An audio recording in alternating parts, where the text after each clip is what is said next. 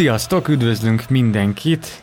Ezúttal Hans Uri Gumbrecht Szépség a sportban és Tömeg a stadionban című könyveiről lesz szó itt a Sportsaurusban. Beszélgető társaim ezúttal is Gerencsér Gábor, Pál alias Terence. Sziasztok! És Sípos Balázs. Hello! Én pedig Szemes Botond vagyok. A két könyv szorosan összefügg egymással, és kicsit azt javaslom, hogy kezeljük is együtt őket. Ezt a magyar kiadás, a kiárat kiadó jóvoltából fel is erősíti, hogy egyetlen kötetben jelenik meg, jelent meg ez a két könyv 2022-ben, ha nem tévedek. De mielőtt rákanyarodnánk a szövegre, vagy a szövegekre, talán érdemes egy kicsit Gumbrechtről meg a pályájáról beszélni, mert azért nem magától értetődő, hogy egy irodalmár, egy Stanfordi professzor miért érzi annak égető szükségét karrierje végén, hogy a sport dicsőítéséről, meg a stadionokban átélt semmivel se összehasonlítható élményeiről írjon könyveket, de talán közelebb kerülünk ehhez, hogyha ha elhelyezzük Gumbrecht indulását a, a 1970-es, 80-as évek német közegében, amikor is formálódik az a szellemi áramlat, ami mai napig nagy hatást fejt ki, amelynek képviselői úgy fogalmazható szerintem legjobban össze, hogy a, a, azzal helyezkednek szembe, hogy a szellemtudományok csak a szellemnek a tudományai legyenek, csak ilyen elvont kategóriák mentén gondolkozzanak, a minden mögött jelentést keresve és mindent értelmezve csupán, megfeledkezve arról, hogy magának a jelentés létrehozásának is de a kultúra szinte minden egyes jelenségének is vannak anyagi és testi összetevői is. És erről, mintha nem beszélne se a kultúratudományok, szellemtudományok, se mi a hétköznapokban, amikor jelenségek értelmezését célozzuk. És a Gumbrecht ehhez csatlakozik, ehhez dolgozza ki a jelenlét és a jelentés fogalompárját, ilyen ellentétes fogalompárját, szintén olvasható magyarul a jelenlét előállítása című könyve, ahol talán a legkoncentráltabban dolgozza ki ezt az ellentétpárt, és ott is nagyon hasonlót mond, miszerint a, a nyugati kultúr történetben mindig csak a, a jelentések mentén gondolkodunk dolgokról, mindig a dolgok jelentését próbáljuk meg kifürkészni, a dolgok mögé kérdezni, de elfelejtkezünk egy ilyen jelenlét dimenzióról, ami egy olyan bevonódottságot jelent, ami egyszerre egy testi bevonódottság is, szó szerint, amikor a bőrünkön érzünk dolgokat, és olyan tapasztalatokat élünk át, amik fogalmilag nem is olyan könnyen megragadhatók, nem olyan könnyen értelmezhetők, mint a, a jelentés kategóriái. Van itt a könyvben, az első könyvben a Szépség a sportban című könyvecskének, a, itt a kiárat kiadásában a 36. oldalon egy bekezdés, amikor pont erről a problémáról ír, ezt idézném itt hosszabban is, mert talán még, még pontosabban összeszedi, amiről én is próbáltam beszélni. Idézem, ugyanakkor a problémának, amelyel akkor szembesülünk, amikor írásainkban sporteseményekre próbálunk összpontosítani, úgy gondolom mindenek előtt a nyugati metafizika hagyományához van köze, és ez a probléma azzal kapcsolatos, hogy a modern nyugati kultúra megszállottan mögé akar nézni annak, amit létezésünk pusztán anyagi vagy pusztán testi aspektusának tekint. A metafizikai világnézet nem csak arra kényszerített bennünket, hogy tiszta, tiszta megkülönböztetéseket tegyünk a világ látható anyagi és megérthető szellemi részei között, metafizikainak lenni azt is jelenti, hogy ennek a felosztásának következetesen a szellemi oldalát részesítjük előnybe, azt hangsúlyozzuk és azt tekintjük nagyobb jelentőségű realitásnak.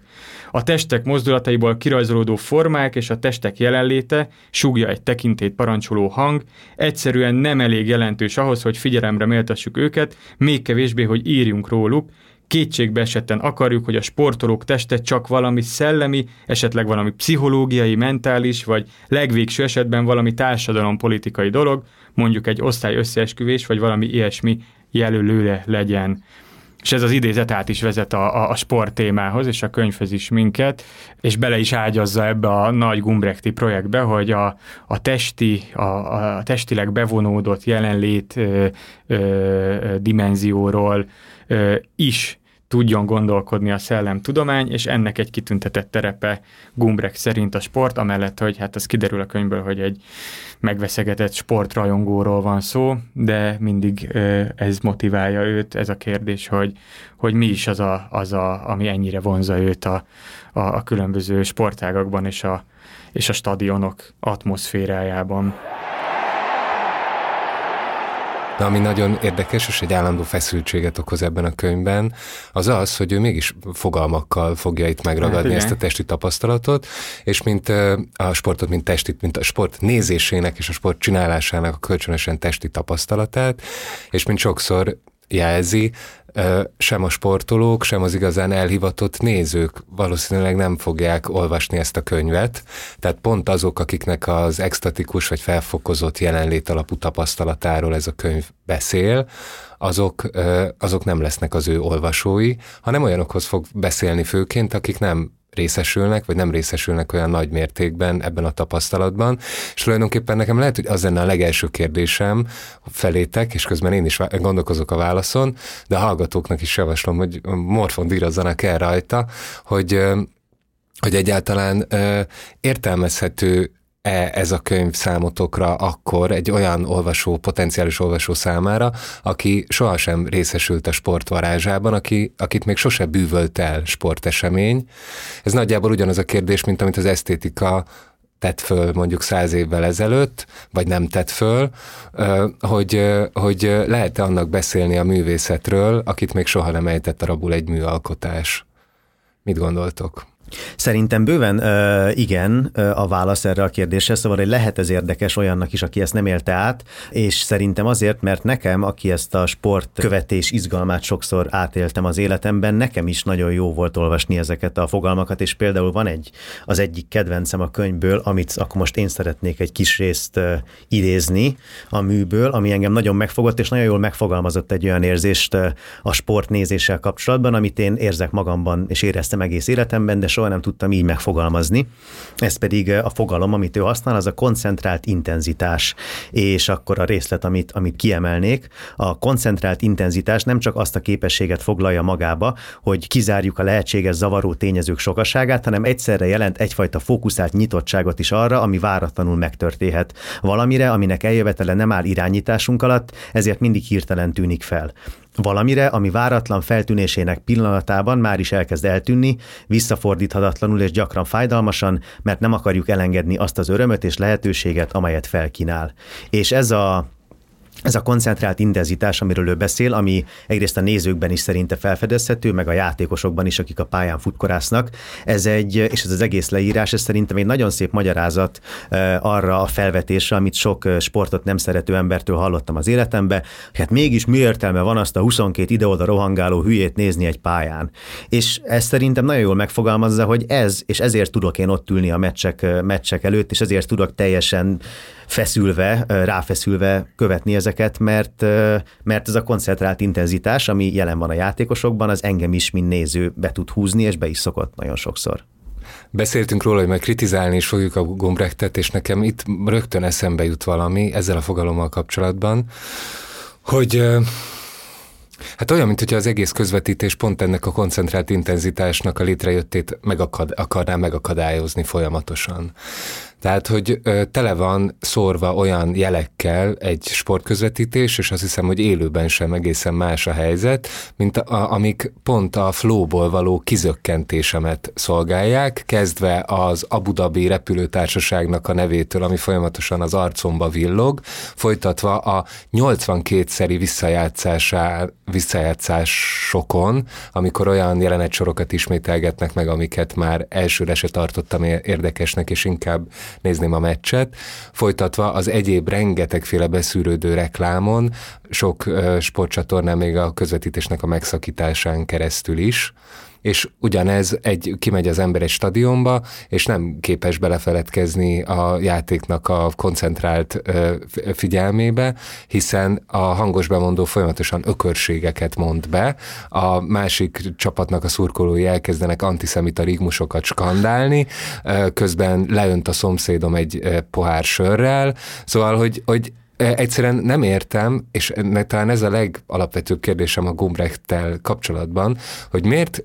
pont egy olyan eseménysorozaton kell, sporton, egy olyan eseménysorozaton kell bemutatni a koncentrált figyelem kivívásának a lehetőségét, ahol sokkal kevésbé adottak ennek a lehetőségei, mint mondjuk egy moziban, hogy csak egy legnyilvánvalóbb példát hozzak, ahol sötét van, nem beszélgetnek egymással a nézők, mindenki egy képernyőre mered, ahol nem tudod elvileg kiszámítani, hogy mi fog történni. És ezzel nem azt mondom, hogy, hogy sokkal helyesebb mozifilmeket nézni, vagy filmművészetet nézni, mint sportot nézni, hanem csak azt mondom, hogy az, ahogy a nő itt megfogalmazza, hogy mitől egyedi sporteseményeket nézni, az nem határolja el kielégítően mondjuk a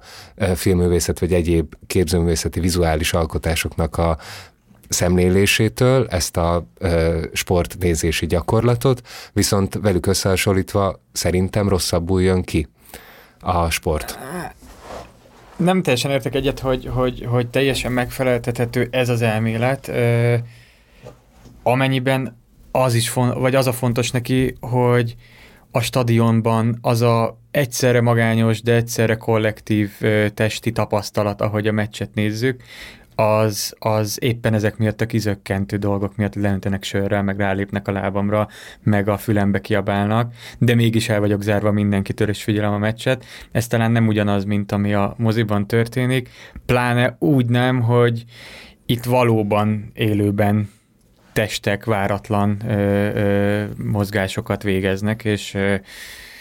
kockáztatják testi épségüket a, a szemem láttára, ami szintén nem történik meg a moziban, tehát hogy szerintem viszonylag alaposan kidolgozza ezt a ennek a tapasztalatnak az egyediségét, és még arra is vállalkozik, hogy ha bár nem, nem, nem azok fogják olvasni a könyvet, akik, akik, akik osztoznak vele általában ebben a, az élményben, de hogy, hogy valahogy ezt ilyen kicsit performatív módon át tudja adni, valahogy ezt az aurát, amit, amit, amit a egy-egy játékos, vagy csapat, vagy stadion, vagy, vagy meccsnézés ö, ö, jelent számára, azt valahogy megjelenítse az olvasónak, én elég sok ponton vitatkozok ezzel a könyvvel, de ezt a vállalkozást, ezt, ezt így becsülöm bennem, meg valamennyire sikeresnek is gondolom, hogy, hogy szerintem az eredeti kérdésedre visszatérve sikerül átadni valamit ebből a, ebből a akár fanatizmusból, ami, ami, ami van benne, egészen olyan apróságokkal, hogy, hogy ami, ami, ami rájöttem, hogy tényleg bennem is van, hogy, hogy a egy-egy játékos neve, egy-egy kül, furán csengő külföldi név, azokat mindig, mindig aláhúzza, sőt zárójelben meg is edzi, hogy micsoda név, hát ilyen nével csak világklasszis hokikapus lehet az ember, és hogy, és hogy ez tényleg eszembe jutott, hogy nekem mondjuk 1998 és 2006 közötti időszakból, hát nem, olasz másodosztályig menően vannak játékos nevek a fejembe, és, és bukkannak elő néha ö, regváratlanabb pillanatokban, de hogy tényleg ez is hozzátartozik ahhoz a aurához, ami, ami ö, sport, foci, kosár ö, nézéshez tartozik. De mondjuk a név az pont nem egy materiális valami, hanem egy elvont jelölő ami nagyon érdekes, hogy mennyire hozzájárul nekem is abszolút, és ezeknek az akusztikai dimenziója egy gárrincsa, a Zidán névnek a, a, a furcsa csengése, a, az, ahogyan így egymásra néz két foci őrült, és azt mondja, hogy Dino Baggio, és hogy az más, mint a Roberto Baggio, Igen. és hogy ez mit jelent hogy, hogy ez viszont egy immateriális, vagy hát bizonyos fokig immateriális dimenziója a dolognak, egy szimbolikusabb dimenziója. Hát igen, ez, jobb pillanataiban a könyv maga nem ilyen elvágólagos, hogy, hogy ezeket a szimbolikus és, és anyagi dimenziókat ezeknek az összjátékát próbálja felmutatni. Rosszabb pillanataiban ő maga is abba a éles határvonal húzásának hibájába esik, amit a, a, az idézetben is felolvastam. Van erre egy nagyon jó példa, amivel kezdi az ős jelenet. A magyar kiadáshoz írt egy előszót, sok más helyen is elmeséli ezt a sztoriát, hogy 54-ben, amikor ő nem tudom, 8 éves volt körülbelül, akkor ő látta a Berni döntőt, és hogy az, az tulajdonképpen rá, anélkül, hogy mélyebben ismerhette volna már akkor az egész szimbolikus hálózatot, ami beágyazódott az a mérkőzés, anélkül is egy ilyen történelmi fordulópontként maradt meg a számára, és aztán ezt megerősítette az, hogy ahogy talán itt nem mondja el, de egy másik könyvében elmondja, hogy neki az a feltételezése, hogy teljesen egyedülálló az egész sporttörténelemben az, hogy egy vereség miatt egy korszak meghatározó csapat teljesen összezuhant, és szétesett, és megszűnt, és ennek folyamányaként egy teljes nemzeti focikultúra is az ő értelmezésében semmisé vált. Igen, vagy... itt ugye az aranycsapat vereségéről és a magyar focikultúra hát, legnagyobb tragikus napjáról beszél, Igen. és az utána történt változásokról. Az a meccs az tényleg egy történelmi fordulópont a sporton belül is, de akár a makrotörténelmen belül is lehet annak nevezni, mert hogy jelképesen kifejezi mondjuk a németeknek a világháború utáni magára találásának, egy újfajta német öntudat kialakulásának az első pillanatát, ami már a sporton keresztül nyilvánul meg, és nem katonai vagy agresszív politikai artikulációja van, tehát egy fontos, egy fontos fordulópont van köze nyilván 56-hoz is nekünk, visszamenőlegesen, stb. És csak azt, azt akarom ezzel aláhúzni, hogy, hogy itt ő sem tudja kikerülni azt, amit mondjuk az 1926 című könyvében kikerül, hogy amikor a sportról beszélünk, akkor sajnos, vagy nem sajnos, de óhatatlanul beszüremkedik mindig a nagy történelem is, pláne ahogyan így megyünk visszafele a múltba. Igen, én még csak arra szeretnék reflektálni, amit te mondtál Balázs, ez a zavaró tényezők a stadionban, és hogy ez az intenzitás, koncentrált intenzitás mérpontot jelenhet meg, hogy így saját élményekből kiindulva hogy valahogy ez is jelzi ennek a stadionban lévő, vagy bármilyen sportpályán lévő intenzitásnak az erejét, hogy hiába sokkal több ott a zavaró tényező, valahogy sokkal kevésbé legalábbis én veszem őket észre. Egyrészt már ugye meg is szoktuk ezeket valamennyire, tehát például a pályaszéri hirdetéseket én már nagyon észre sem veszem, és biztos, hogy az én, hogy is mondjam, vásárlói kedvemet nem hozzák meg, hanem csak úgy ott vannak a háttérben. Még nem mentél Dubajba soha? Nem, igen, szóval nem lelkesültem föl semmilyen Huawei termék iránt azért, mert ott van a stadionban. De a Gazpromot, annak az előnyeit élvezed. Az, az, az biztos, mint a minden magyar állampolgár, akinek van ott ön, gáz tűzhelye. Na de hogy hiába vannak ott ezek a zavaró tényezők, amik mondjuk a moziban nincsenek, valahogy sokkal inkább figyelmen kívül tudom őket hagyni, hiszen hogyha a moziban kezdene el valaki kiabálni egy bármilyen rigmust, aminek nem is kéne antiszemitának lennie, hát az rögtön sokkal zavaróbb lenne, és hiába csak egy ember csinálná, már akkor ez teljesen szétrombolná az ottani élményemet. Viszont például, amit mondtál is, hogy ha valaki leönt sörrel, akkor az milyen zavaró tényező lehet ebben a koncentrált intenzitásban, arról, arról van egy kis történetem, amikor voltam egy Fradi mérkőzésen, bajnokok ligája selejtező volt, azt hiszem, és volt nálam éppen egy sör, és valami nagy helyzet kimaradt, és annyira, uh, annyira mérgelődtem, hogy nagy lendületemben egy picit kilöttyentettem az előttem lévő két, hát eléggé kétajtó szekrény méretű Fradi szurkolóra a sörömnek egy részét, és rögtön megijedtem, hogy akkor mi lesz ennek a vége, és hátrafordultak, és ahelyett, hogy beszóltak volna, vagy elkezdtek volna kergetni ott a stadionban engem, mivel látták rajtam azt az intenzív érzelmet, hogy én most mennyire bánkódom azon, hogy ez a helyzet nem bent be, ők is ugyanezt az érzésüket kifejezték felém, mondtunk egymásnak egy pár csúnya szót ebben való mérgelődésünkben, majd visszafordultak és nézték tovább a mérkőzést. Szóval, hogy valahogy pont ez a, ez a koncentrált intenzitás és ennek az ereje, ezeket a zavaró tényezőket valahogy valahogy sokkal láthatatlanabbá teszi, és legalábbis az én, én esetemben arra figyelek, ami ott a pályán történik, és az, hogy mellette történik mindenféle más, az benne van a pakliban, és persze sok múlik azon, hogy milyen színvonalú az, ami történik a, a meccsen. Hogyha egy unalmas mérkőzésen van az ember, akkor, akkor ezek, ezek felerősödnek természetesen. De most rájöttem valamire, és tök jó, hogy ezt elmondtad, hogy rosszul értem a koncentrált figyelem fogalmát, és néha, és óhatatlanul belecsúszunk, te is aztán másfele értelmezted, vagy mint, mint amit a történeted aláhúzott, hogy akkor hibázunk, amikor azt gondoljuk erről a koncentrált figyelemről, hogy, hogy ez a pályán történteknek az analitikus megfigyelése vagy megvilágítása hát éppen, hogy lenne. Nem, igen. Mert hogy ennek a koncentrált figyelem, ez egy olyan fajta, valószínűleg egy ilyen diszperzív, ilyen szétosztódó figyelem, ami inkább egy ilyen atmoszférában való részesülés, uh-huh, koncentrált uh-huh. részesülésként írható le, ahol pont azért nem kizökkentő az, hogy meccs közben összeismerkedsz ismeretlenekkel, és együtt káromoljátok az Úristent, amiért kimaradt az a helyzet, vagy a csatárnak az édesanyját. Ez is a része a koncentrált figyelemnek, az atmoszférában való részesülésre való figyelemnek, hogy ilyesmi történik veled, mert ebben az egészben létezel benne, ebben a stadioni együttlétben, és nem éppen az a dolgod, hogy megfigyelt, hogy pontosan hogyan alakult ki az a helyzet, vagy hogy a játék folyása éppen merre fele halad, és azt analizált, hogy most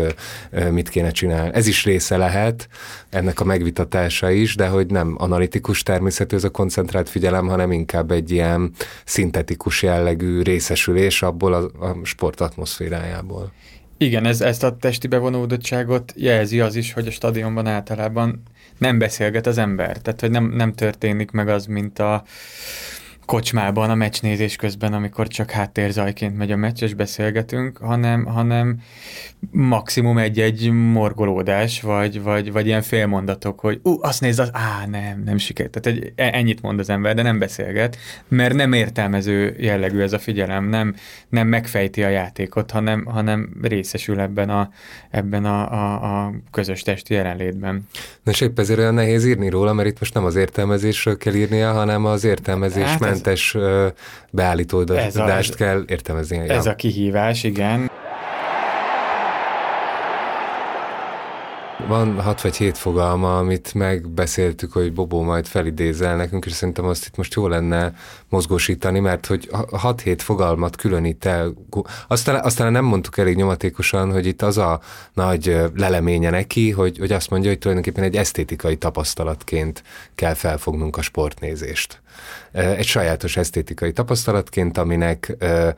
aminek három pillére vagy három feltétele van, az, hogy a, a néző az értelemszerűen ne vegyen részt a játékban, és ne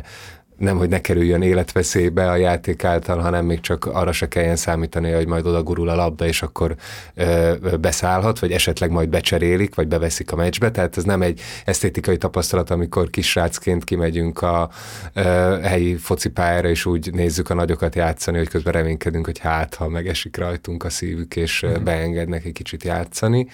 Ö, nem, a, a néző, az, a, a sportnéző azt tudja, hogy ő nem fog pályára lépni, tehát nem azért van ott, nem egy ilyenfajta érdek vezérli, és, és hát értelemszerűen nem, nem is, nincs is közvetlen anyagi vagy egyéb érdekeltsége abban, hogy az a csapat győzzön, vagy az a játékos győzzön, akinek ő szurkol. Tehát azt akarja Gumbrek megfejteni, hogy mitől vagyunk annyira bevonva érzelmileg ebbe a sportnevű dologba akkor, hogyha, hogyha a hétköznapjainkra semmilyen következménye nincs. Ugye, hogy miért, miért teszi tönkre akár heteinket, hónapjainkat az, hogyha a mi csapatunk borzasztóan rosszul szerepel abban a bajnokságban, ami, ami akár egy teljesen másik országban történik, és ennek ellenére el tudja cseszni a kedvünket. Oké. Okay. Szóval, hogy, hogy ez, a, ez az alapfeltétel, hogy érdekmentesen kövessük a sportot, és aztán mond ennek a, a sporteseménynek a sajátosságáról valamit, amiről a Terence mondta, hogy neki nagyon bejött, hogy, hogy mi, az, amit, mi az, amit a sport látványként nyújtani tud, és ami miatt ez egy nagyon sajátos esztétikai tapasztalat, ezt össze, összefoglalom? Mm, igen, ha jól gondolom, akkor arra a két fogalomra gondolsz, ami engem nagyon megfogott, és ott is az tetszett, hogy nagyon szépen megfogalmazott valamit, amit én mindig éreztem, de soha nem tudtam volna így ezt elmondani. És ez a két fogalom, ez az agón és az areté fogalmai. Az agón az a mind a kettő görög eredetű fogalom, és az agón az a versenyt jelenti, ami, amiként sokan tekintenek a, a mindenféle sportra, és mondjuk akik nem annyira követik a sporteseményeket, sokszor ezt, ezt nem értik, vagy ezt fogalmazzák meg a kritikájukban, hogy hát miért kell követni azt, hogy más emberek versenyeznek egymással, ugye ebben van egy kapitalizmus kritika is, hogy ez csak az ilyen kapitalizmus által belénk oltott versenyszellemnek a, a csúcsra törése a sport, és, és annál semmi több. És emellé emeli be ezt a másik fogalmat Gumbrecht, az areté fogalmát, ami a tökéletességre való törekvés, és hogy ő,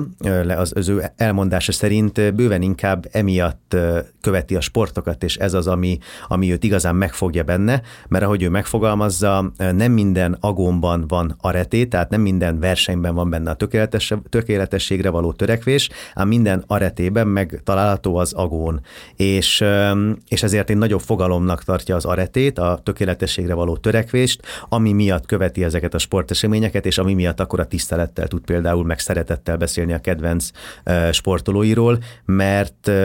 ő úgy gondolja, ő így éli meg, hogy azért mégiscsak a legfontosabb dolog egy sportolónál, akár csapat vagy egyéni sportról beszélünk, az a tökéletességre való törekvés, és akkor annak következménye, hogy amúgy akkor van egy verseny, amit majd meg fog nyerni valakivel szemben, de hogy, de hogy állandóan igazából minden sportoló önmagával is versenyez, és önmagát akarja felülmúlni, és aztán csak a többieket, és, és hogy ez az areté az, ami, ami a középpontjában áll a sporteseményeknek, és, és, az, és az ő tiszteletének is a sport iránt. Legalábbis én így Hát vagy, vagy egészen pontosan itt is ez a kettő együtt ö, ö, egymást erősítve. Igen, igen, igen. De, de hogy semmiképpen sem csak az agóna fontos a verseny, hanem annál valami többről van szó szerinte. De aztán eljut végül ö, ehhez a hét ö, fogalomhoz, vagy hétféle megközelítéshez, ami ö, azt akarja kidolgozni, hogy hogy mik azok a típusú igézetek, ami bűvkörébe kerül a, a, a sportnéző, mert hát azt ő is látja, hogy a sportok, különböző típusú sportok különböznek azért egymástól, és ez egyik más hogy hat a nézőre, mint a másik, és ezért dolgoz ki hét fogalmat, ami valamilyen százalékban jelen van mindegyik sportban, hol erősebben, hol, hol, hol gyengébben, de hogy ezekkel talán lefedhető ez a ö, paletta. És akkor itt idézem a 104. oldal, ez a, a Szépség a sportban című könyv végén ö, jut el ide. Íme a sport által kiváltott hét különböző igézet, amelyeket megpróbálok leírni, valamint kortárs és történeti példákkal kiegészíteni. Az egyik a kidolgozott testekről ö, ö, beszél hosszabban. Ö, talán ezt nem kell részletezni, maga annak is esztétikai élménye van, ahogy ezek a, a testek egyrészt kinéznek, másrészt, ahogy amilyen cselekvéssort ö, ö, végre tudnak hajtani. A második ö, típusú igézet szerint a szembenézés a halállal. Ezek azok a pillanatok, hmm. amikor, amikor ö, legyőzve a fizikai megsemmisülés szélén látunk egy ö, sportolót. Itt a modern sportban a boxot emeli ki, és szerintem ez nagyon jó meglátása, hogy bármilyen jó boxolónál az egyetlen emlékezetes pillanat, ami fönnmarad róla, az az, amikor kiütik, és, és vereséget szenved. Uh-huh. Mert valahogy az, az, az ragadja meg az embert, amikor, amikor még az a még olyan jó boxoló is, aki mindenkit megver, az a óriási hústorony, az is félájultan hevert a földön. Nekem ez volt az egyik legemlékezetesebb anekdota, tele van a könyv ilyen sporttörténeti anekdotákkal, nagyon figyel arra, hogy minden létező sportból legyen valami ö, történet. Ö, ugyanakkor csak férfiak, kizárólag férfi, férfi sportolókról van szó. Ö, Martina Navratilova talán egyszer vagy kétszer meg van említve, és ennyi a nőkről. De hogy, na, mindegy, szóval hogy a legemlékezetesebb számomra ez a Jack Dempsey nevű boxolónak egy 1926-os boxmérkőzésének a felidézése volt, ahol így az történt, hogy ez a, ez a, ez a Jack Dempsey a 20-as évek elejének egy ilyen világhírű hihetetlenül sikeres boxolója, legyőzhetetlen boxolója volt, akit aztán természetesen legyőztek, és ez már egy visszatérő mérkőzése volt, egy nála ekkoriban még kisebb nevű, és mára igazából elfeledett, de szintén többszörös világbajnokként visszavonult boxoló ellen. És ezen a meccsen agyonverték Jack Dempsey-t, már az első menetben nyolc helyen kiukadt a teste, és dőlt belőle a vér, és, és akkor még folytatódott 6-7 meneten. Sőt, talán végigment 12 menetig, és pontozással győzött a másik, miután minden, minden egyes menetben külön-külön is agyonverte Jack Dempsey-t, és a közönség az imádta, extatikus élményeket él, megélve figyelték, ahogyan agyonverik ezt a, ezt a figurát, nem kárörömből nézték ezt a nézők, hanem valahogy így a, a heroikus bukásnak egy olyan közelségébe hozta őket az, hogy ez a legyőzhetetlen bajnok itt menetről menetre újra és újra odaáll, hogy tovább sorozzák őt. És a fizikai megsemmisülés határáig eljut. De Ugye mégsem lép le, nem dobja be a törcsit. A, a ókori példaként e- ezzel állítja párhuzamba gladiátor viadalokat, meg a, a, a, a mikor oroszlánokkal kell a gladiátoroknak harcolni, hogy, hogy azt is így értelmezi, hogy ugyanez a, a, a a szélsőséges helyzet, amikor a fizikai megsemmisülés határáig jut el a, a, a, a szemünk láttára valaki, ez, ez vonzotta értelmezésében a, a, a óriási tömegeket akkor is a stadionba. Igen, és ennek, bocsánat, csak és ennek az, az is a vége, hogy, hogy megtörténik a, lefújják ezt a boxmeccset, kihirdetik győztesnek ezt a másik embert, akinek a nevét én el is felejtettem, e-mailámmal megtapsolják őt, és aztán eltelik néhány perc, már itt készülődnek, távoznak a boxolók a ringből, és akkor először csak halkan, majd egyre hangosabban, végül orkán erővel kezd, kezdi a közön közönség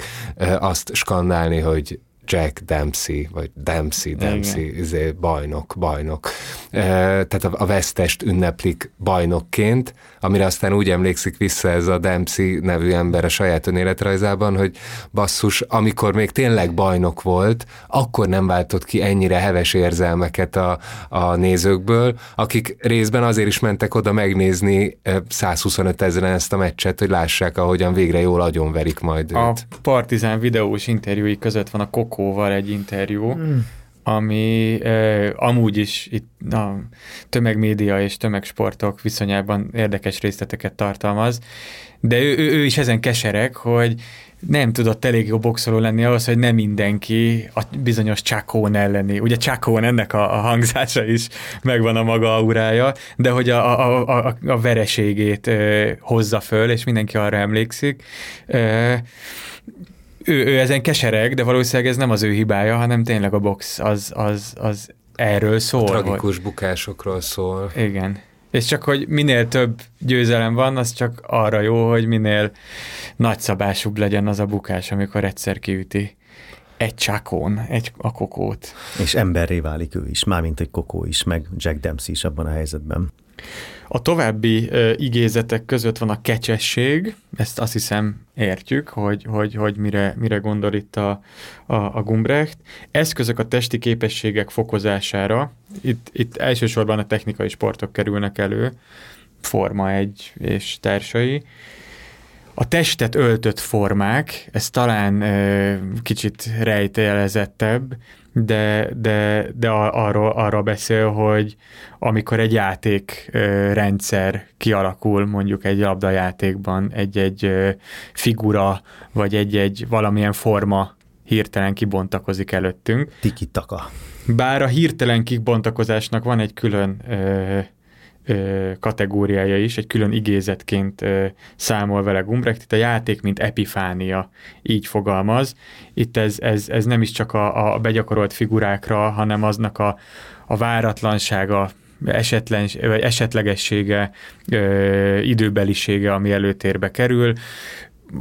olyan sportoknál, mint a hoki vagy a foci, amikor, amikor igazából birtokolni nem lehet a labdát, hanem, hanem ott, vagy a korongot, hanem ott csúszkál, pattog az ember körül,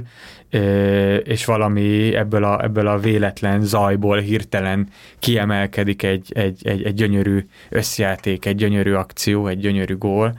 az, az ami lenyűgöz minket Gumbrek szerint, és az utolsó pedig ezzel szoros összefüggésben a jó időzítés pillanatai, amikor, amikor azt látjuk, hogy, hogy valaki akkora flóba van, hogy, hogy érzi, hogy mi az, a, mi az a pillanat, amikor bizonyos cselekvéssorokat ö, véghez kell vinni. Szerintem elég jó ez a hét fogalom arra, hogy, hogy valahogy ezeket az igézeteket körbejárjuk. Nem tudom, ti hogy voltatok vele? Egyetértek, mert már csak amiatt is jók, mert most, hogy felolvastad őket, így szinte mindegyiknél rögtön eszembe jutott valami sporttörténeti példa, és, uh-huh. és az már is alátámasztotta ezt, hogy ezek a fogalmak létező dolgokat írnak le, amik, amik nyomot hagynak bennünk, akik sporteseményeket követünk, és, és az igazán emlékezetes pillanatok ezekből születnek. Mit gondoltok, lehet értelmezni azt, hogy nagyon sokan közülünk rendszerszerűen, szokásszerűen, időben hosszasan nézünk egy-egy formát, és annak az ismétlését várjuk. Hogy azért nézzük három éven, öt éven, nyolc éven keresztül a Barcelonát, vagy a spanyol válogatottat, vagy a Guardiolának a különböző csapatait, mert mindig ugyanannak a, ugyanannak a szervezettségnek a különböző változatait szeretnénk megcsodálni. Nem arra vagyunk kíváncsiak, hogy most itt a szemünk előtt fog-e születni valami forma, tudjuk, hogy nem fog. Érdekel minket az, hogy aktuálisan egy-egy játékos milyen kecses mozdulatokat fog végrehajtani, de elsősorban nem ez érdekel minket, hanem az az állandóság érdekel, arra vágyunk, hogy hetente megtapasztaljuk egy, egy olyan szinten szervezett csapatnak a működését, mint amilyen egy Guardiola csapat mondjuk, vagy egy Mourinho csapat a focinál maradva. És ami, ami egy picit ehhez kapcsolódik, és amiről már sokat beszéltünk itt, amikor próbáltuk megfejteni, hogy az angol, baj, angol foci bajnokság az miért ilyen ö, ö, fantasztikus termék, hogy mindenütt a világon el lehet adni, és ugye mindig arról beszéltünk, hogy azért, mert elég kiegyenlített a mezőny, és ö, ugyanúgy benne van ö, egy ö, alacsonyabbra tag, két alacsonyabbra tagsált ö, csapat meccsében is az, hogy világra szólóan izgalmas lesz, mint a két legjobb ö, meccsében hogy ott meg egyenesen ne, ne, nem is egy konkrét forma az, amire vágyunk, hanem az az angol foci nevű, hát egyre nehezebben meghatározható micsoda, mert most már legalább annyira német, és tele van hmm. ö, ö, mindenféle ilyen ö, ibériai, meg luzitán, meg dél-amerikai játékosokkal is, ö, egyáltalán nem szintisztán angol. Hát meg az edzők, ugye az tök érdekes, hogy nagyon kevés angol edző van a Premier League-ben, de talán még a másodosztályban sem ők vannak többségben. Igen, na, de hogy ennek ellenére mégis őrizzük. Van egy ilyen brand, hogy az angol foci, és amikor azt nézzük, akkor persze mindezek a mozzanatok benne vannak, amiket a Gumbrecht körülír, de mégis, amikor mondjuk bingeljük az angol focit, és mondjuk abba belecsúszunk, hogy szombat kora délutántól vasárnap estig megnézzünk 4-5-6 meccset minden hétvégén, akkor ott mint hogyha egy má, másfajta, másfajta figyelemmel lennénk jelen, és másfajta igényünket elégítenénk ki, mint amit ez a hat hét ö, fogalom körülír. És erre csak nagy erőltetéssel lehet ráhúzni azt, hogy hát azért mindig benne lehet az, hogy valaki a halállal néz majd szembe. Nem, szerintem nagyon fontos, amit mondasz, és ez a, a szerintem a mi szempontunkból a legfontosabb kérdéshez érkezünk el, mert ez egy jó kontrasztanyaga a, ez a könyv, vagy hát akár provokációja a, annak a vállalkozásnak, amit a, a Sportsaurus eddigi adásai jelentettek, amennyiben végig azt hangsúlyozzuk, hogy a modern tömegsportokról nem lehet anélkül beszélni, hogy ez egy közvetített jelenség lenne, se gazdaságilag, se néző oldalról, sehogy. Erről eddig bőven volt szó, és itt van egy könyv, ami ezt nem veszi figyelembe, és még, még hozzá tud is róla, több szöveghely van, amikor említi, hogy persze van, aki ellenvetné azt, hogy más dolog tévén nézni, meg ez átalakítja a sporthoz való viszonyunkat, de engem ez nem érdekel, mondja nemes egyszerűséggel Grumbrecht, nem vitat, nem, nincsenek érvei tulajdonképpen ezzel szembe, hanem csak azt kínálja föl, hogy mindezzel szembe, minden közvetítéssel, minden közvetítettséggel szembe, mindennek dacára létezik valami ö, tiszta ö, lényege a sportnak, ami a pályán történik, ami a pályán dől el, a nézőnél meg igazából a stadionba, amivel kicsit olyan érzésem volt, hogy Hát ezzel mi nem értünk egyet. Hát, hogy ezzel mi nem értünk egyet, és nincsenek is érvei, annyit tud csinálni, hogy fölmutatja ezeket a... Tudom, tudom, vannak, akik ezt gondolják meg. Biztos, biztos sokan ezt ö, ö, szememre vetik, de, de, de én ezzel nem akarok foglalkozni, hanem megpróbálom leírni ennek a, a, a tiszta magját. Hát ez ügyben nagyon árulkodó az is, hogy, hogy nyilván egy 50-es, 60-as, 70-es években akkulturalizálódott emberről van szó, aki a példáit főleg a főleg ezekből az évtizedekből veszi, nem is rejti véka alá, hogy számára tulajdonképpen a, a focinak mindenképpen ez volt az aranykora, és... A baseballnak, mind, a, mindennek. Ő azt mondja, hogy ne, nem is számára. Azt mondja. És, és e, e, ezen is gondolkoztam, hogy lehet, hogy nem más, másról se szólnak ezek a szövegek, mint valaminek az eltűnéséről valami, valami, ami már nem olyan. Egy, ez egyik szöveghelyen boomernek nevezi magát a, a Gumbrek, de tényleg kicsit ö, ö, olyan, mint hogyha már egy olyan dologról beszélne, ami már nincs is annyira. Ezért van az, ú, hát ez is eszébe jut az embernek, a, a második könyvet, ami a tömegekről szól, azt azt nem, nem egy ilyen sportanekdota vezeti föl, mint az 54-es Berni, Berni döntőről szóló, hanem egy még személyesebb anekdota, ami tökéletesen kapcsolódik ahhoz, amit mondasz az eltűnéssel kapcsolatban. Az ez az anekdota, hogy a 90-es évek elején Gumbrecht, aki ekkor már fölfedte előttünk, hogy nagy-nagy stadion látogató, szenvedélyesen minden egyes városban, ahol megfordul, felkeresi a helyi legnagyobb általában futballstadiont, és, és jól megnézi magának. Rioi Marakanába bemegy, úgyhogy lefizet egy ottani biztonsági őrt, késő délután, nézi, élvezi a stadiont a lelátóról, és egyszer csak lekapcsolják az áramot, és bezárják a stadiont, és, és ő ott ragad éjszakára. És az egészből nem egy ilyen horror sztori kerekedik ki, hanem ahogyan ő elmeséli, élete egyik legnagyobb élménye, de csodálatosan egybevág ez az élmény azzal, amit Bobó mondasz, mert hogy mit csinálott? Hát újraéli a régi meccseket, amiket ő általában csak tévén keresztül látott, hát csak tévén keresztül láthatott, hiszen akkor van először ebben a stadionban, és ez, a, ez az Uber tömegélmény és Uber sportélmény, ami a Már magját... egyedül magányosan. Azt igen. ő magányosan éli meg, és egy utólagosságban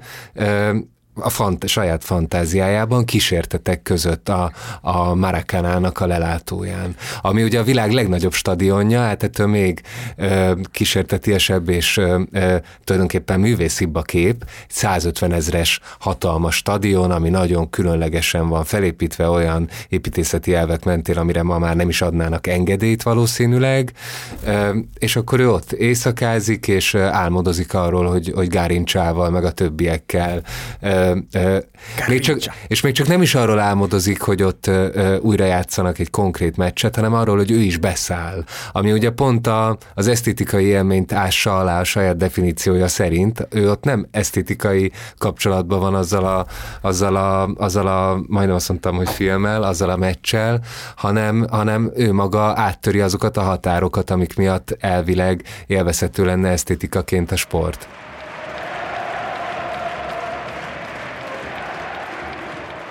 Nagy nyári, főleg a, a fociban a nagy nyári események, a Saudi Liga igazolásai kapcsán születtek meg olyan gondolatok, hogy ez egy új fázisa lenne a, a, a, a foci történetének, nem csak a, a globális erőviszonyok átalakulása, meg a geopolitikai viszonyok átalakulását jelzi ez, hanem, hanem valami itt az olajállamok megjelenésével valamilyen nemzetállami érdekek kezdik el mozgatni a globális focit is, és leváltaná azt, ami a második világháborútól egy második fázisként alakult volna ki, ami a szórakoztatóipari fociként írható le, és akkor ehhez képest van egy első fázis, amikor még jobban a Gumbrecht által is oly sokszor emlegetett amatőrizmus, ö, ö, ennek a, a, a sport etosza ö, szervezi jobban ö, a játékot, és még kevésbé egy globális szórakoztató ipari termék. És hogyha elfogadjuk ezt a három fázist, akkor van egy olyan érzésem, mint hogyha Gumbrecht az elsőből beszélne még. Igen, de talán azzal is pontosítható, azt mondtad, hogy etosz, de talán ő még ezt is visszautasítaná, Igen. mert az etosz az valahogy azt implikálja, hogy egy ilyen morál, valamilyen moralitást keresünk a, a sportban, vagy akár valamilyen csoportérdeknek a, a, a felmutatását keresünk a sportban, mint ahogyan az a szurkolói kluboknál van, hogy, hogy a mi csapatunk az a mi városunknak, városrészünknek, vagy akár a mi társadalmi osztályunknak a megnyilvánulása. Ugye beszéltünk erről, hogy vannak ezek a gazdagoknak a klubjai, meg a szegényeknek a klubjai, minden, minden nagy, nyugati nagyvárosban felfedezhető ez, és máig ható nyomai vannak. Gondol, gondoljanak itt a, gondoljunk itt a, a budapesti csapatokról, el tudjuk mondani, hogy melyik a, az elitnek a csapata, melyik a népnek a csapata, melyik a zsidóknak a csapata, melyik a nem tudom kiknek a csapata. Oké? Okay? De hogy Gumbrecht még csak nem is ilyen, hanem ő bevallottan egy ínyenc, azt hiszem. Egy, egy olyan ínyenc, aki bármilyen bárhova lepottyantják, ő ott meg fogja találni a neki tetsző és számára kedvező sportágat, és a, a, ahhoz a klubot. Erre jó példa a saját élettörténete, hogy ő Dortmund mellett nőtt föl, a Dortmund lett a szívéhez legközelebb álló csapat, foci csapat, de hát aztán 29 évvel a 2006-os könyve megírása előtt azt hiszem, Amerikába költözött, és a Stanfordon kezdett el tanítani, ha jól tudom, ez Kaliforniában van, egy kaliforniai egyetemi város, hát ott értelemszerűen az európai foci az nem kimondottan erős, viszont van a, ennek az egyetemnek történetesen van egy állítólag nem annyira rossz, bár most nehéz időket élő amerikai foci csapata, és hát akkor így úgy alakult, hogy annak kezdett el a meccseire járni, és most már az áll az ő szívéhez legközelebb. De a kötetből nyilvánvaló, hogyha történetesen a távol-keletre kerül, ahol mondjuk a sumo versenyekre kell járnia folyton, akkor már a szumó lenne réges-régóta az ő kedvenc sportja, és a kötetnek a legnagyobb részét a szumóra vonatkozó leírások tennék ki. Ahogy így is vannak szumó elemzések, hogy a szumót néhány oldalon keresztül. Meg egy ausztrál vagy új-zélandi rögbi meccs talán, ami, ami, ami sokszor előkerül, amikor még nem is érti pontosan a szabályokat, de mégis óriási hatással van rá. Azt nevezi a legnagyobb stadion élményének, igen. igen. De hogy erre mondom, hogy hogy, hogy, tulajdonképpen egy ilyen, egy ilyen ínyencként bármit felkínálnak neki, megvannak azok az alap ö, fogalmai, amihez nyilván kell az ő palírozottság, az ő sokoldalúsága, azt hiszem, a, a, amikkel így bármilyen sportákhoz, bárhol a világon képes kapcsolódni, és nem játszanak szerepet az olyan fogalmak az ő sportértésében, mint ami egy ilyen hagyományos, az első, a Bobo által mondott első fázisban lévő szurkolót jellemeznének, de ugye meg, megkérdezünk egy ilyen úgy képzelem, egy régi uh, uh, brit munkásosztálybeli uh, uh, mm. uh, Queen's Park Rangers szurkolót, hogy miért fontos neki a csapatával, vagy egy Bilbao szurkolót, akkor biztos, hogy nem az, az esztetikai élvezet különböző aspektusait sorolná föl, hanem egyszerűen arról beszélne, hogy azért, mert ezzel identifikálódom. És ez, és ez nekem etoszt nyújt valóban a mindennapokban. A Gumbreknél ez a dimenzió olyan, mint hogy egy alantas dimenzió lenne, ez nem elég kifinomult, ő itt ne, mert hogy nem a sport az nem moralizál, hanem a sport az szintiszta esztétikai élmény, bármilyen formában is üzzék. A Queen's Park Rangers szurkoló az legalább annyi meccsen volt, mint a Gumrecht, ha nem többen, de biztos, hogy magasról tesz a szumótól, a gyorskocsaján keresztül, a, akár a teniszig, rengeteg olyan sportra, ami, ami egy más társadalmi osztályhoz kötődik az ő szemében. Igen, igen, ebből a szempontból lehet, hogy tényleg nem is elhelyezhető így kronológiailag ö, ö, a Gumbrek Hát vagy a másodikba. Hát mert lehet, hogy a második fázistól viszont ez nem távoli, mert az, az, a, a, az a második fázis, amit mondtál, az a, ahol a sport mint szórakoztatás, az, azt, azt ismerjük szerintem már mi is, azt az élményt, hát sőt, vagy megkaptuk, hát abban abba nőttünk föl, hogy hogy vannak a sportcsatornák, amin hát jó, jobb országokban válogatás nélkül mindenféle sportok mennek egymás után, és velem is az van, és szerintem az, vagy így megismertük egymást annyira ilyen ügyekben, hogy, hogy azt merjem mondani, hogy veletek is az van, hogy, hogy azért így nagy vonalakban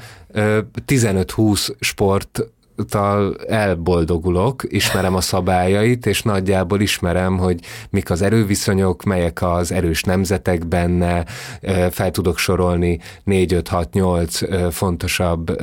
játékost vagy versenyzőt azon a sporton belül. Van néhány ilyen helyi kötöttsége, hogy mit tudom én, a 2000-es évek elején az öttusa az különösen vonzott, mert a Balog Gábor az nagyon jó volt benne, és akkor, és akkor az olimpián erre különösen kellett figyelni, vagy a vízilabda nyilván egy ugy, ugyanilyen. Ezekről nem véletlenül nincsen egyáltalán szó ebben az egyébként nagyon sok sportot megmozgató könyvben. Annak ellenére, hogy maga Gumbrecht is vízilabdázott fiatal korában. Na mindegy, ez külön pszichoanalitikus vizsgálódást igényelne, hogy miért nem beszél akkor, hogy miért nem néz már vízilabdát ezek szerint.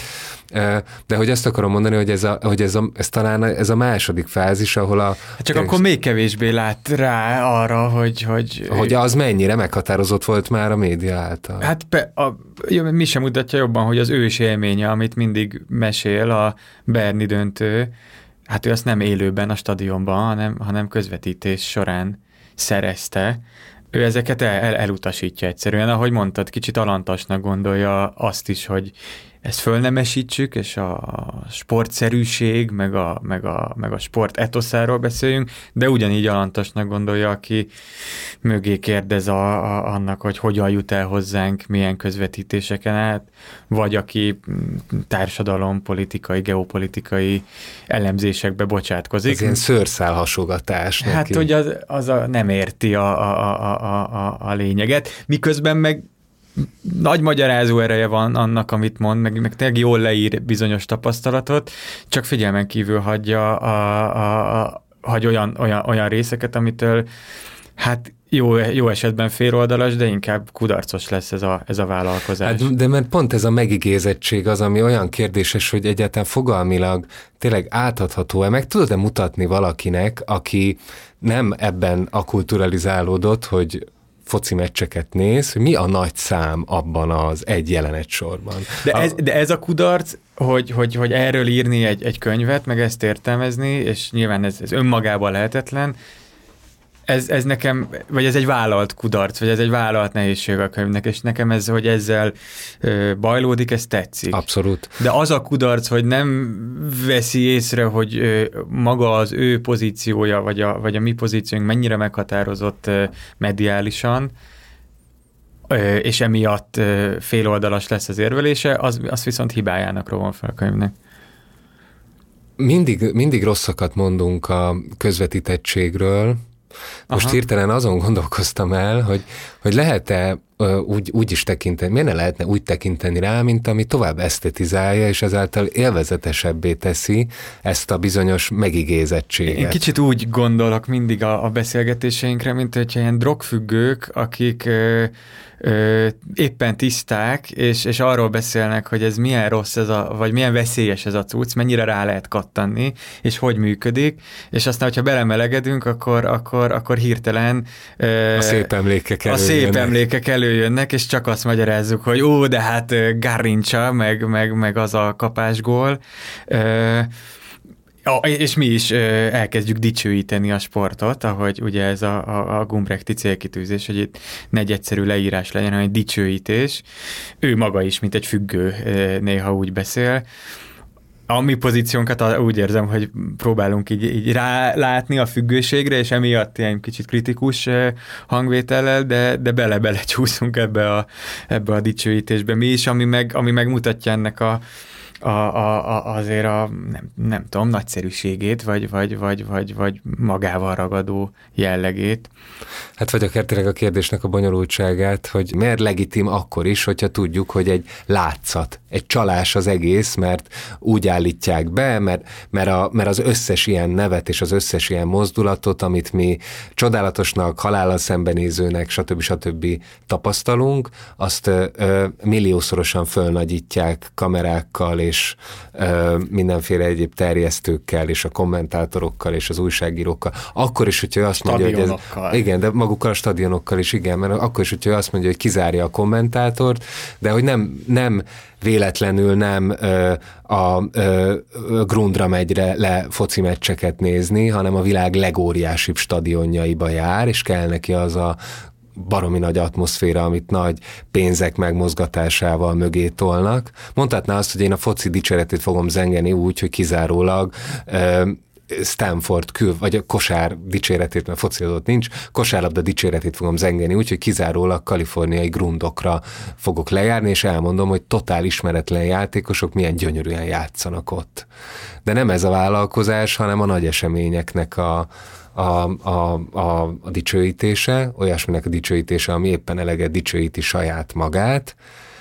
és, és, az, a, és az, az talán az alapvető kritikai kérdés, hogy mennyire tudunk elfogadni, mennyire tudjuk lenyelni azt a gyakorlat, azt az írásgyakorlatot, vagy praxist, ami itt a Gumbrechté, hogy a legerősebbek mellé áll, és azt mondja, hogy igenis, az, amit letolnak a torkunkon, színes, szagos formában, aminek minden eszközzel megkönnyítik az élvezetét, Na, hogy arról kimutatni, hogy az tényleg élvezetes, és tényleg szabad élvezni, mert annyiban gazdagítja a létet olyan módokon, ahogyan semmi más. Igen, és erre a két könyvből az elsőnek, a Szépség a sportban végén vannak is olyan idézetek, amik engem megfogtak más hasonló részekhez ö, ö, hasonlóan. Hát először itt arról beszél itt a lezárás közelében, hogy, hogy miért tekinti annyira a hősöknek ezeket a sportolókat, akikhez amúgy semmi köze nincsen, és soha nem fog velük beszélni, és mégis miért érez ö, irántuk egy hálás szeretetet, és ezt ő úgy fogalmazza meg, hogy ö, ami annyira személyes ez az érzés, és néhányan azt mondanák, hogy annyira értelmetlen, mint megmutatni az életnek, hogy szeretem. Tehát egy ilyen végül is tényleg ő, ő is azt belátja, hogy ennek nagyon sok racionálisan értelmezhető indoklása nem nincs ennek a szeretetnek, hanem hát a csak egyszerűen... vivre, ahogy a francia 18. század mondja, az élet szeretet. Igen, igen, igen, az, igen. igen. És hogy nem is tudja ő befejezni ezt a részt, hanem, hanem azt, hogy ő így leírja, hogy két barátja, akiknek elküldte a könyvet, ő az ő gondolataikat írja le itt a végén, ami szintén két szép idézet szerintem, akkor ezeket még felolvasom. Az egyik az úgy szól, hogy sportnézés közben képzeletben megélhetünk bizonyos életeket, amelyek megéléséhez sem kellő tehetséggel, sem kellő idővel nem rendelkezünk. Egy másik barátja pedig nem sokkal ezután az első idézet után azt írta neki, hogy néha azt mutatja, hogy valami rendben van velünk, hogy a földi utazásunkat nem a neheztelés jellemzi, hanem a lelkesedés és a csodálat, abban az értelemben, hogy ami történik fontosabb, mint az, hogy velünk történt. És hogy ezek annyira szépen leírják ezt a, ezt a tényleg racionálisan nem nagyon magyarázható kötődést a sportok irányába, amit ő maga sem tudott jól megfogalmazni, hanem két barátjának az idézetével zárja le ezt a könyvet, amikor próbálja megfogalmazni, hogy mi is ez a nagyon erős vonzalom, amit ő érez egyrészt a sportok, másrészt pedig még inkább a sportolók iránt, akik, akikhez bár személyes közelsége nincs, de mégis csodálja és szereti őket. És hogyha egy fegyvert szegeznek a halántékotokhoz, akkor ti mit mondtok? Van, vannak olyan sportolók, és hogyha vannak, akkor neveket is mondjatok, akik iránt ilyen jellegű hálát éreztek tényleg?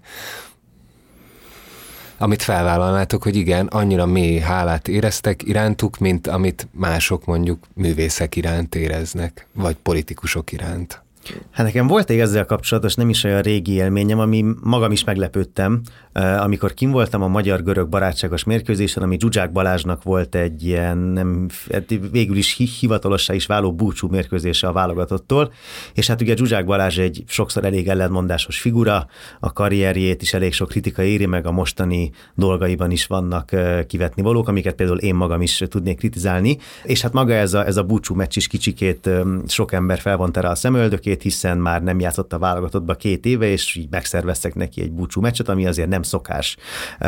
ezen a szinten, és ott voltam kinn a stadionban, nézte a mérkőzést, látszott a már öregecske Zsuzsákon, hogy nagyon akart gólt lőni, néha önző is volt emiatt, nem játszott igazán jól,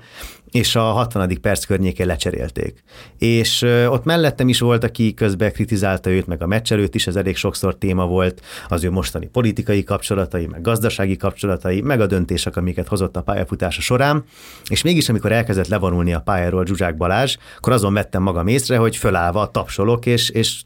nem, nem, nem, mondom, nem mondom, hogy elérzékenyültem, mert azért az túlzás, de hogy tényleg ott így az volt bennem, hogy a fene vigye el, ez a srác, azért őt én nagyon szeretem, és, és egyszerűen azok a pillanatok jártak a fejemben, amiket ő a pályafutása során adott nekem, mikor a PSV Eindhoven mezében néztem a televízióban, hogy az Ajaxnak rúg kettő bődületesen nagy gólt, és közben kiad, kioszt még mellette gólpaszt is, és teljesen megbolondítja ott a védelmet, vagy amikor a 2016-os EB-n a portugálok ellen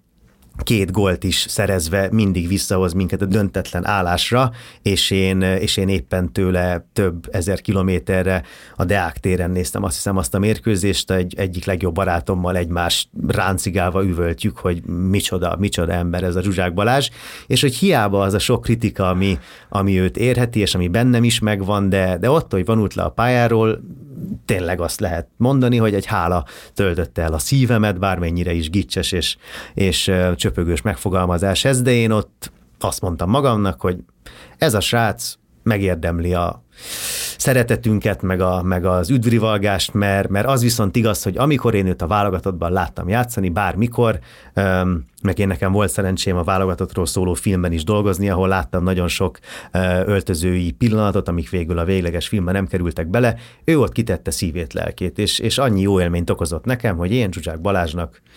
ezért nagyon hálás, hálás vagyok, meg ő egy fontos focista az életemben emiatt, amire ott jöttem rá, mikor egyszer csak azon kaptam magam, hogy felállva tapsolok neki. De akkor ebben fontosabb volt az agón, mint az areté, mert nem szép mozdulatokat hoztál föl, hanem dicsőséggel, versengéssel és dicsőséggel kapcsolatos gondolatokat, vagy ö, emlékeket, amikor egyenlített, amikor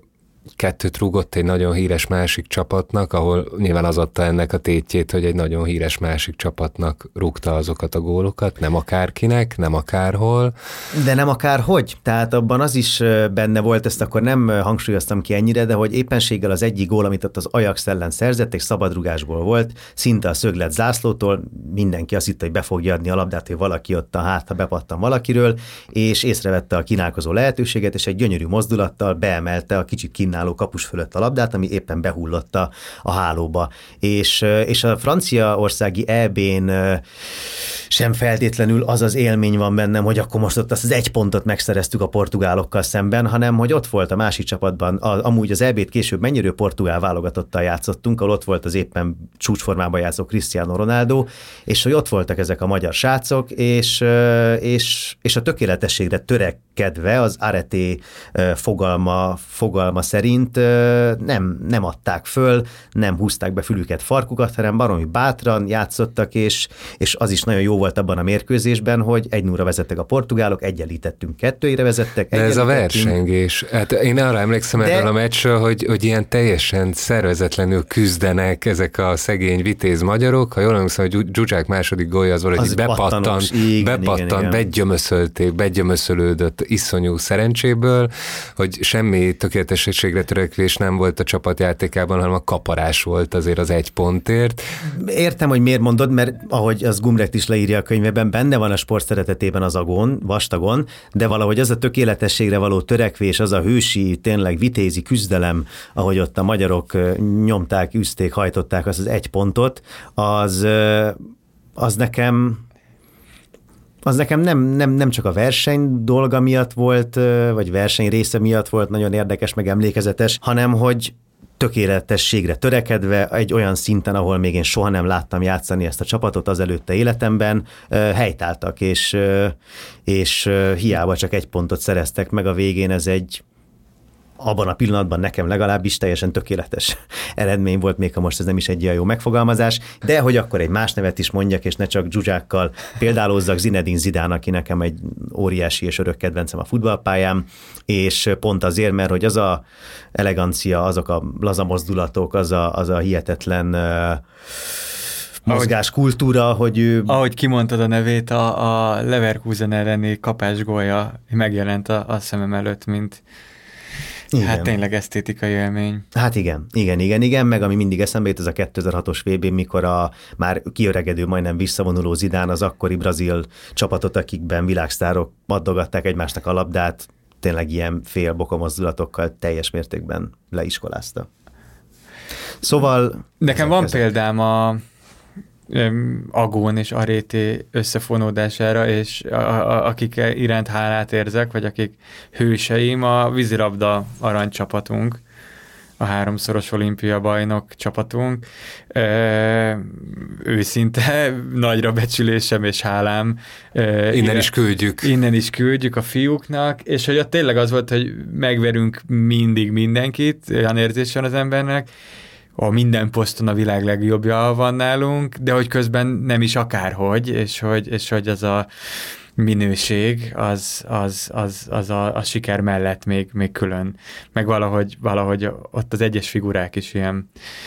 e, nyilván ilyen nagyon formatív korszakomban néztem őket, és, és ilyen nagy hatást gyakoroltak rám, de, de most ők jutottak eszembe, hogy őket ki tudnám emelni. Igen, de ez a versengés dimenzió azt hiszem óhatatlanul behozza azt, a szimb- azt az egész szimbolikus dimenziót, amit a Gumbrecht ki akar zárni, a könyvéből, mert hogy ahhoz, hogy egy versengésben igazán elkötelezve érezzük magunkat, ahhoz valamilyen szinten muszáj identifikálódnunk azzal a Hát nem értem mondtunk magyar sportolókat most a Terence. Igen, mondjuk például az Idánnál ott tehát, hogy nála például ez, ez nem volt jelen, ott tényleg egyszerűen csak a, az adott játékosnak az a zsenialitása volt, ami megfogott, amiből persze aztán kialakult egy kötődést, ami, má, ami meg máig is tart a, az akkori csapatával, a Real Madriddal kapcsolatban. Ahelyett, hogy a Juventusnak drukkolná. Eh, nem néztem, akkor még túlságosan ja, fiatal voltam ahhoz, és később kapcsolódtam be, akkor már nem ott játszott. De akkor még, még egy kérdés, Bobó, hogy neked az, amit a vízilabda aranycsapattal szemben érzel, az a hála, a, annak, ö, ö, annak milyen dimenziói vannak az esztétikain túl, amit, ö, amit szóval tett, szép, tényleg hát szépen játszottak, ezt szerintem még a laikus is látta, aki négy évente néz vízilabda meccset, de látja, hogy valahogy sokkal fluidabb, sokkal ö, sokkal kevésbé darabos az a, az, a, az a játék, amit ők csinálnak, mint a többieké. Hát nyilván nehéz megfogalmazni, de, de nagyon sok szempont, amit a Gumbrecht felsorol, tényleg ilyen hősökként élnek a, szememben, már a puszta fizikai megjelenésükkel, ilyen kifejezetten a, szép és lenyűgöző nagy darab emberek vannak a, a, szemem előtt, tehát tényleg ilyen, ilyen hősies figurák. Nyilván a Kásás volt a reklám arca ennek a, a, a, a, a fizikai megjelenésben a csapatnak, illetve az élmények, emlékek, tehát a, a 2004-es Szerbia elleni döntő izgalmai, és hogy nem merem nézni, kimegyek egy kicsit, mert ott a babonám, hogy akkor jobbak vagyunk, ha nem nézem, ami szerintem ismerjük ezt a, ezt a, ezt a teljesen irracionális ö, ö, reakciót. Ö, ezek, ezek, ez is biztos, hogy benne van, benne van a játék. De ez egy izgatottság, hogy győzni fognak-e. Ezt értem. Ez a, és nem, nem, nem rejted véka alá, hogy az agónnak fontos szerepe van ebben, de hogy, de hogy mi, miért marad ez meg benned annyira, hogy effektíve hálát érzel érte irántuk? Mi az a töblete? Hát az Aha. élmény, amit akkor átéltem, meg, meg az a e, e, az élmény, amit az Agón is kivett, az élmény, amit az Aréti is kivett, tehát hogy, hogy, hogy, hogy egy ilyen nagyon felfokozott pillanat, de közben végig is esztétikailag is szép pillanat, meg, meg nyilván az a oda tartozás, hogy nem csak azt láttam, hogy ö, iszonyatosan képzett és elegánsan játszó emberek megvernek egy másik csapatot, hanem a mi magyarok, tehát hogy mi megvertük a szerbeket vagy a amerikaiakat az egyes döntőben, valahogy identifikáltam is szerintem magam a, tehát hogy én is átéltem ezeket a, a győzelmeket, amit azóta kevésbé teszek meg, kevésbé működik ilyen identifikáció bármilyen sporteseménnyel, de még a nemzeti csapatokkal is kevésbé. Akkor viszont abszolút, és ez, ez egy olyan élmény, ami, ami, ami ilyen ö, ö, mi, hogyha függőség volt a példa, akkor az az egyik legnagyobb trip, amire, amire mindig emlékezem, hogy, hogy izé, hogy fú, az, az, az, az ott, ott, ott nagyon jó volt. De szerintem olyan, olyan jól mondod el, és természetesen én is emlékszem, hogy hogyan tapasztaltam ezt a meccset, én rádión keresztül tapasztaltam ráadásul, de olyan jól mondod el, hogy, hogy ebből nekem talán még jobban kirajzolódik, mint a Gumbrecht könyvéből, az, hogy, hogy milyennek a sport, mint esztétikai tapasztalatnak a korszakos jelentősége és egyedülállósága. Mert ahogyan így belegondolok, azt a kínzó izgalmat, amit egy ilyen helyzet jelent, az a kínzó érintettség, hogy most mi fog történni a következő pillanatban, és egy olyan érintettség, ahol minden legrégi babona bekapcsol az emberben, hogy nehogy ő roncsa el, mint hogyha rajta is múlna, hogy mi lesz itt az eredmény, hogy, hogy ennek legfeljebb, tehát ilyen, ilyen intenzív jelen, jelenlét tapasztalatot, ahogyan a Gumbrecht írja, talán ilyen háborúkban lehet még megélni, de hát ott nyilvánvalóan hiányzik a védettség vonatkozása, és hát na, na, nagyon is kon- konkrét az embernek az érdekeltsége abban, hogy jó legyen a kimenetele a dolognak. De hogy ezt a fajta izgalmat, hogy bármelyik pillanatban fordulhat a kocka, és hogy ennek tényleg ilyen az idegességnek olyan szélsőségesen kínzó megnyilvánulásai vannak, ahol az, hogy verejtékben úszunk, az csak a legkevesebb, meg hogy hevesen ver a szívünk, hanem azt érezzük, hogy itt most a világok sorsa dől el, teljesen irracionálisan, de mégis ezt vagyunk képesek érezni. Nyilván ezt műalkotások ilyen formában nem tudják kiváltani, és nem csak azért nem, mert hogy, mert hogy nem jelen idejűek, mert egy színházi előadásban is izgulhatnánk annyira, hogyha nem, mit tudom én, nem ismerjük a történetet, hogy vajon ki fog győzni az, akinek szurkolunk, megbűnhődik-e a gonosz vagy sem